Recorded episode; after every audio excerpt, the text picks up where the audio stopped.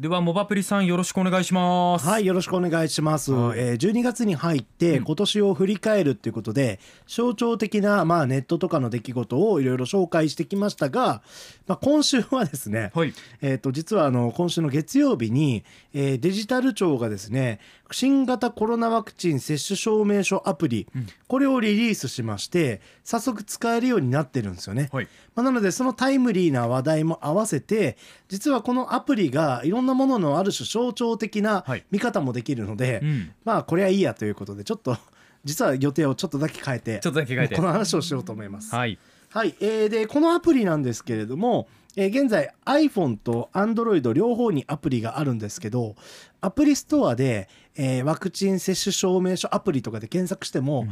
多分上位に出てこないんですよ。そこなんですちょっと似た名前の別のものが出てくる。わかります、これココアの時もそうだったんですけど、はい。まあ、国がやっててもリリースしてしばらくは、うん。まあ、ちょっとこの検索ランキングっていうのは過去の実績をもとに出されるので、はい。非常に分かりにくかったりするので、うん。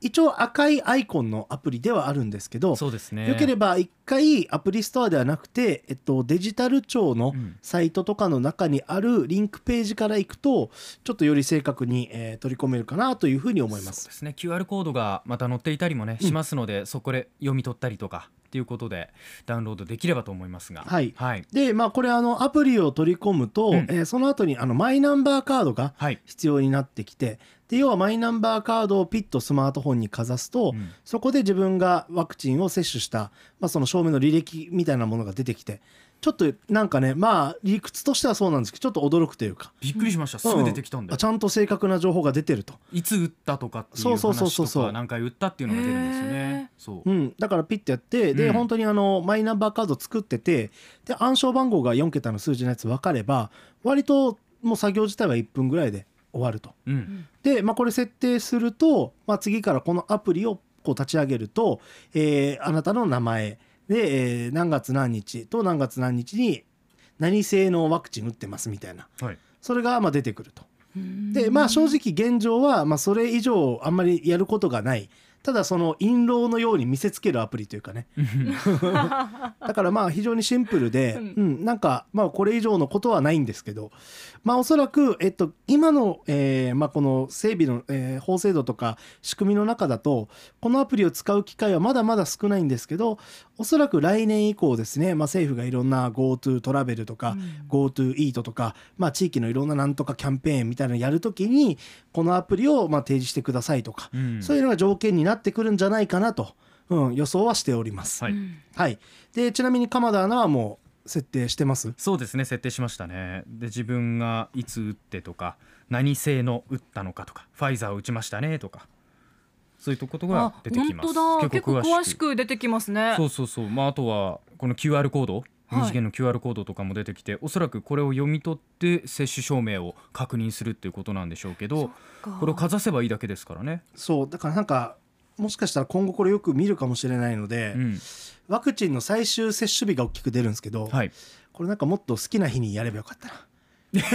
記念日みたいな。どうでもいいけどそうそうそう。記念日に。自分の誕生日とか。いいでしょいつでも。これはもう。娘の誕生日にしとけばよかったなとかなんか今になって思うとね。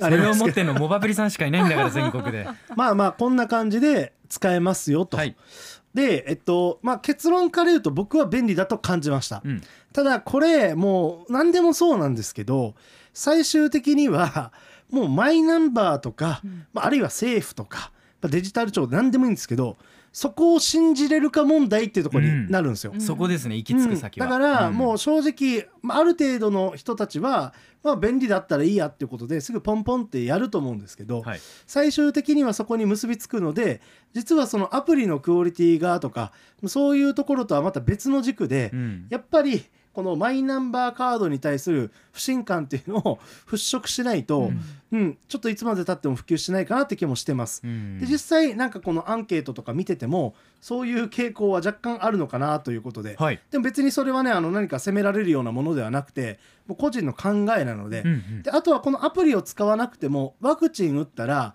あの紙の証明書もらいましたよね、はい。うん、大切なものなのでってことでバーコードが書かれたね。ありましたね。同じような内容のものでもそれで一応多分代用もできるので、はい。うん、だからまあ究極ねあのスマホが対応してないとかまだガラケーですとかマイナンバーカード使ってませんっていう方なんかは、うん。まあ、そういう紙で代用できるのでそこはまあまあまあ安心できるかなっていうところなんですけど、うん。はい。で、まあ結局、あのね、マイナンバーカードも、なんか名前だけはよく聞くし、ポイント付与もやってたんだけど、じゃあこれまでは、例えばなんか確定申告の、はい。えー電子申告で使えますよっていうことで、はい。同じようにできたんですけど、あれはまあ、ちょっとね、あの、確定申告のために入力するものするものが割と多かったから、うん。確かに簡素化はされてるんですけど、うん。ここまでなんか1分で終わる感覚ではなかったんですよ。はい。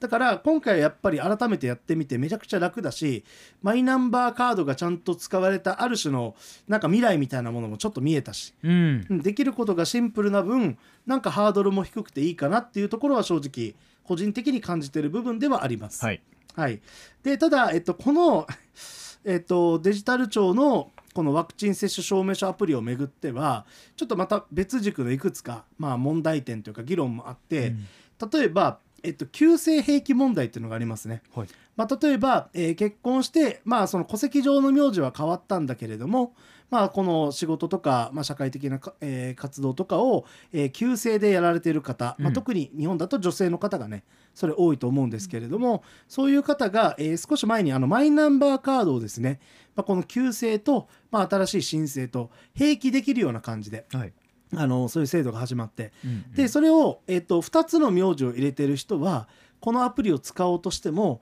エラーでできないと。はちょっと要はイレギュラー扱いになってしまってできない。あはい。でデジタル庁側は、まあ、これあの1月頃に修正して直しますよっていうことで問題も認識してるしゆくゆくは直す。まあそんなにねあのいい1月なので実利用ねまだ正直このアプリ取ってもそんなにいろんなことができるわけではうん。今のところないのでだからそういう意味では、まあ、遅れてはいるんだけれども、まあ、どうにか早めに対応しますよっていうことは一応スタンスとして表明はしてるんですけど、はい。ただこの選択的夫婦別姓をめぐっては、まあ、今年もあの選挙の時なんかにも、まあ、若干話題になりましたし、興味とか関心持ってる人も多いと思うんですよ。はい。でその時にあの選択的夫婦別姓を反対している人たちの中から要はこういう制度を導入しなくてもこういう旧姓の表記とかうん。通称とか使えば、結構どうにか乗り切れるだろうみたいな、そういう声を上げてる人たちが多かったんですよね。うん。でも今回のようにまああの来月修正が入るとはいえ、はい。やっぱりダメじゃんみたいな、はい。そういう旧姓の兵器とか通称表記ダメじゃんみたいな、うん。うん、そういう形でだからあのちょっとそもそも別の戦いの延長線上みたいな感じでお前らが言ってることと実際やってること違うでしょみたいな、うん。そういう場所にもなってるってことなですね。るほどですねうん、だから、まあ、ここもすごく面白くてだから正直まあ実はジェンダーの話に入るんですけど、うんあの IT に強くてで割とね、まあ、こういう理解がある男性からするといや、まあ、最初リリースの時はまずはある程度迅速に大多数が使えるような形でリリースしてその後にまあイレギュラーとか、まあ、ちょっとした不具合とかそういうのを直していけばいいんだみたいな。でそれは間違ってないんですけど、うん。でもそういう形で言えるのっていうのは割を食らわない名字を変えない方の人たちがやっぱり姓を変えない人たちっていうのねはい。そういうふうにあの悠長に言ってられるんですけど、うんうん。それで割を食らう方からすると散々今までも後回し後回しにされてきたから、はい。ちょっとたまったもんじゃないみたいな、うん。うんそういう流れがあるのかなっていうところで割とまあ年末年の瀬に、まあ、こういう形で。あのすごくちょっとまた別軸からちょっと象徴的な出来事が、ま、混ざってきたなと思って、うんちょっと興味深く見てましたね。なるほどアンケートの結果見ていきたいんですがワクチン接種証明アプリを利用しますかということで利用するしない迷っている3択でしたが利用すると回答した方が42%利用しないが34%迷っていると答えた方24%でした。最終的に151票集まったということでありがとうございます。ありがとうございます。ただやっぱりね迷っているっていう方とかそれから利用しないって回答された方でいくとマイナンバーを作りたくないとかちょっとマイナンバー自体を作るか作らないか迷ってるっていうねところはありますよね。4割だからちょうどマイナンバーの普及率と一緒だし。そうですね、うん。ちょっと合致しますね調子いい時のイチローの打率ぐらいだから。シーズン序盤のね。野球だといい数字なんですけどね。びしょびしょの晴れた空さんマイナンバーを作るのが嫌とかね。うん。さくなさんも同じような回答をしていますね。いやーなるほど。皆さん回答ありがとうございました。そしてモバアプリさん今日もありがとうございました。はいありがとうございましたアップのポッドキャストを最後までお聞きいただきありがとうございました。生放送は平日朝7時から FM921 AM738 RBC ハイラジオ。県外からはラジコですお楽しみください。